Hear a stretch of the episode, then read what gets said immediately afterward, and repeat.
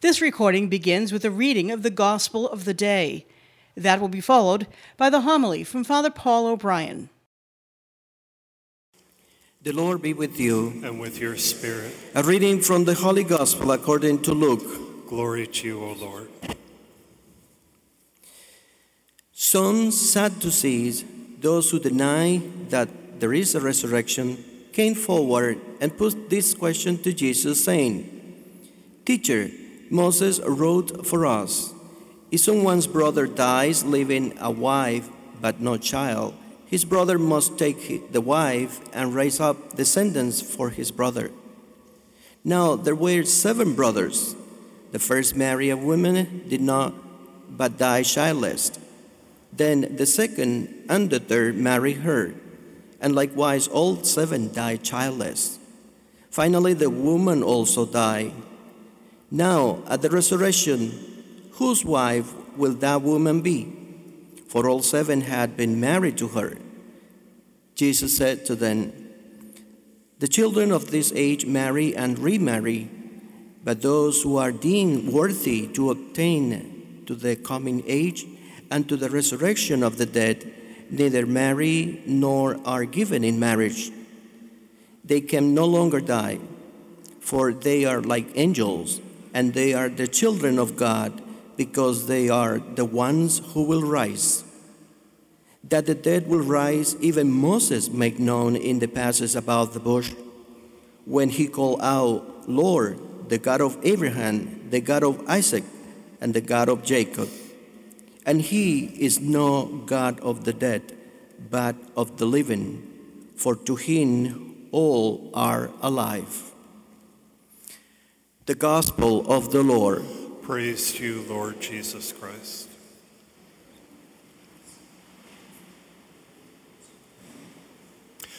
November is the final month of the church's liturgical year. Sunday by Sunday and day by day during, during November, we hear readings at Mass about some of God's biggest revelations to us, ultimately through Jesus, about the final things. Final things meaning the end of our earthly lives when we die, about the eventual, eventual conclusion of human history, about the possibility of eternal life after earthly death. These truths are not to be taken for granted. You and I easily can take them for granted, particularly if we've been raised from the time that we're young believing in Jesus. In, one, in many ways, this is Christianity 101. If you hear these truths and reflect on them in this upcoming month, and you say, I really do believe all of this, blessed are you, that's something for which to be grateful. Many people on this planet, most people on this planet, have not yet heard the good news that Jesus reveals about the final things. Many baptized Christians do not believe these truths, either because they've never processed them or just as a reflection of limitations. So, to borrow from what St. Paul says in that second reading, the word of the Lord must speedily move forward and it must be glorified by us. These truths need to be shared with people in word and action. They're not just for us, they're for everybody. That our Jewish spiritual ancestors, so the, the readings, by the way, today the this gospel reading is going to be straightforward about life after death, and then there's something quite dramatic that we're invited to consider based on that first reading. Many of our Jewish ancestors, probably most of our Jewish ancestors, no one really knows for sure, at the time of Jesus, did not believe in eternal life after death. You and I, as Christians, can read thousands of references in the Old Testament to eternal life, but that's because we're reading it with the eyes opened to the truth of Jesus. In fact, probably not that many people, Jewish people, faithful people, before Jesus teaches so clearly about eternal life, really believed in this. One of those groups in Judaism is called the Sadducees. The Sadducees are people in Jesus' time and place, again, faithful Jewish people who absolutely reject the possibility of eternal life after earthly death. Jesus teaches constantly, constantly, constantly, constantly about heaven, about eternal life after earthly death. So they are sincerely offended by Jesus. They think what he's teaching is ridiculous. And the passage, that's the background to the passage we just heard from Luke 20. So some of these Sadducees, again, presume that they're, they're, mocking Jesus here, but presume that they are sincerely mocking him. They come up with a scenario. As they understand it, which is true, from an earthly perspective, for life to continue on this earth, men and women come together in marriage and they procreate. They give birth to women, give birth to children. That's the way life continues on this planet.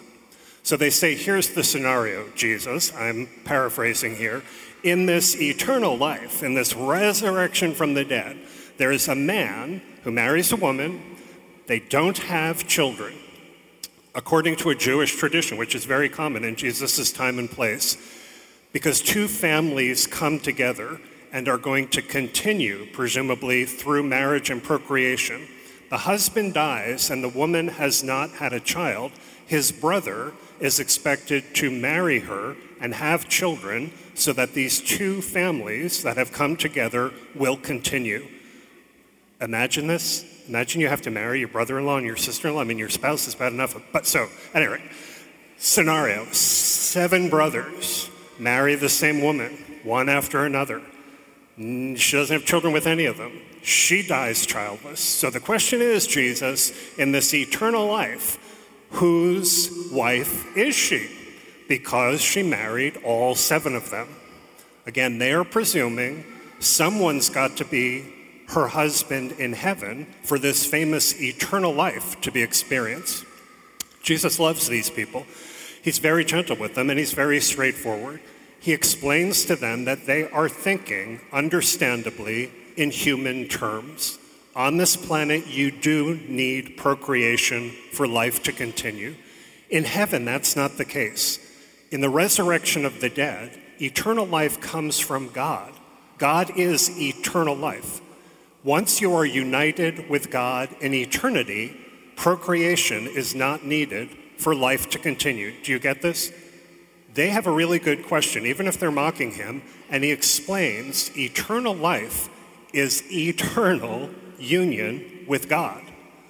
By the way, you're not getting out of these marriages. Jesus doesn't say that marriage and family dissolve when we go to heaven. So if you're thinking, oh, how many more years? You got to presume eternity. How this all works out, we can speculate, but there's a lot of mystery in this. So, in that passage, so eternal life is much greater, infinitely greater than our experience of life on this planet. There is one key connection, Jesus says in his reply to those Sadducees and to us today, between our very real earthly lives and eternal life. He says in there that people are deemed worthy of eternal life. So, again, I hope we all get this. In all of Jesus' teaching, there is no such thing as a ticket to heaven, there is no such thing as automatic eternal life. We are judged by God whether God gives us the gift of eternal life. God deems us either worthy or not worthy. Fundamentally, the choices we make to say yes to God in our daily lives on this planet are the basis on which God hopefully gives us the gift of eternal life. And Jesus teaches over and over with absolute clarity the choices we make to reject God, to say no to God on this planet in our real lives are the basis on which God may say no to our eternal lives in heaven, and God would deem us worthy of eternal death. We're going to exist eternally, either with God and everyone who's with God in heaven, or apart from God and everybody who's with God in heaven. It's called hell. Those are the only two possibilities for our eternal existence eternal life or eternal death. Death is not lack of existence, Death is separation from God and everyone who's with God. We're going to exist eternally, one way or the other. So that's Christianity 101. To repeat, this word of the Lord must go forward speedily, it must be glorified. Do you get this? Everyone needs to know this truth. If you and I have had this revealed to us and we believe it, we have to share it with other people. So, second part of this is I find it really interesting that the church holds up on this Sunday in that first reading a very dramatic example, which, thank God, doesn't apply to all of us directly, of the passion. I will not be silenced by batteries. The passion that can be, thank you, the passion that can be involved in these choices for God and against God. So the first reading is from the second book of Maccabees in the Old Testament. This is one of the la- final written books of the Old Testament. It's written probably about 100 years before Christ. It's an example, it has examples of our Jewish ancestors who actually did already believe in life after death in heaven before Jesus fully revealed this truth. So the situation, and this really took place in human history. The very evil, in terms of how he lives, king of Syria has occupied Palestine. He's doing what brutal dictators often do. He's trying to break the religion of the people he's invaded, so hopefully that will break their national unity. So he's trying to force our Jewish ancestors to renounce the one true God. He doesn't believe in the one true God, but he hates the one true God. He wants people to renounce their faith in the one true God so that he will break them, break their lives, break their nation. The situation in that passage, seventh chapter of 2 Maccabees, there's a mother, a Jewish mother, with seven sons, all of them people of faith. They are told, with lots of other people, by the king, you must either eat pork, which violates Jewish law, or you will be viciously tortured and killed. I really do invite you to read the seventh chapter of the second book of Maccabees this week. Warning, sincere warning. It is brutal. I mean, it's, it's shocking. And this really did take place. I invite you to read the whole thing. Seven brothers and the mother. Just in the verses we hear, look at these people. This is not about pork, and it's not about traditions of ancestors. It is that these people accept what he's saying. If you eat the pork, you renounce God. They believe that their entire existence only comes from God. They believe that every good gift they have, physically, materially, relationally, in terms of being a family, spiritually, all of those are only gifts from God. They have to make the choice. If they say yes to eating the pork, they say no to God. If they say no to eating the pork, they say yes to God. Listen to what they say, just in the verses we heard. These people say, one son says, You want to chop off my hands? You want to cut off my tongue? Go ahead, because they're gifts from God, and I hope that God will give them back to me in eternal life. You want to kill me? Kill me. My life is a gift from God, and I believe He will give it back to me in eternal life. You want to kill me? I say yes to God. God wins, I win, and you lose. And one of the brothers says directly to these torturers, You are going to lose eternally because of the evil that you're doing. I mean, look at those people. They are so clear headed, they're so strong, they are so filled with God, they're so united in the truth with one another. I want to be like those people. I want to be a person who, knowing that eternal life is real, with whatever passion is involved in this, will say yes to God. I invite you to consider two areas, and I'll conclude with this specifically this week. Number one, around the world in 2022, there are hundreds of millions of Christians who live in places where the persecution of Christians for their faith is very high and where, unless they renounce their faith, our faith, they will be arrested, they will be abducted, they will be imprisoned, they will even be killed. There's a group I respect that every year analyzes, it's like a matrix of 80 something reality points, analyzing countries for persecution of Christians. The most recent report from this group, whom I really do respect, is that there are 50, five zero countries on this planet in 2022 in which persecution of Christians is very high or extremely high. Imagine being a Christian in North Korea or in Afghanistan or in Pakistan or in Somalia or in Yemen or in Nigeria, where some of us are from. Imagine being a Christian today in parts of India where you may be killed unless you renounce your faith in Jesus. I invite you to remember those brothers and sisters this week, hundreds of millions of people. We really are connected through prayer.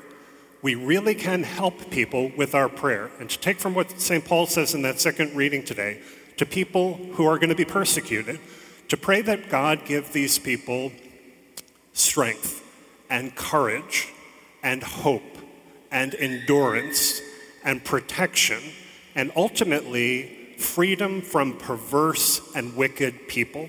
That's an active thing we can do this week. Secondly and finally, I invite you to not be dramatic about this because I think there's too much drama in this country these days. Certainly in our history as Americans, there has never been a time where there have been more people who very consciously very thoughtfully, very directly persecute people in this country because they refuse to renounce Jesus and his teachings. The reason I encourage you to just be realistic is I think there are lots of people in this country who see persecution around every corner. It doesn't help at all. It becomes hysterical and it lines people up against one another. But the truth is, in this country, it used to be that if I reject the teaching of Christ in the way you live your life, I would say you're stupid. I don't agree with you. I think you're ridiculous. But today, more and more, it's if you will even speak aloud in my family at a family gathering, in this office, on this college campus, if you will not shut up and renounce your belief in these teachings of Jesus, I'm going to harm you. I'm going to harm you by turning away from you. I'm going to harm you by saying you're intolerant. Talk about upside down. I'm going to harm you by getting you out of here. We don't have much of this in Lawrence, thank God, because so many people really do believe in the truth of Jesus. We may not be living it, but we believe it. But it does not take a very long drive, like two minutes, to find yourself in a community where people want to cancel you if you will not renounce the truth of Jesus Christ. So I invite you to pray for everybody in this country of any Christian denomination who is making the choice to say yes, hopefully to be deemed ultimately worthy of eternal life, but to be the instruments of his truth today. Same prayer from that second reading endurance, courage, perseverance strength, protection, and ultimately deliverance from perverse and wicked people. The truth of the Lord, the word of the Lord, must speedily move forward from us, and it must be glorified. You have been listening to Father Paul O'Brien, pastor of St. Patrick Parish in Lawrence, Massachusetts. For more information about the parish and to get involved, please go to stpatrickparish.com or follow us on social media. Thank you for listening.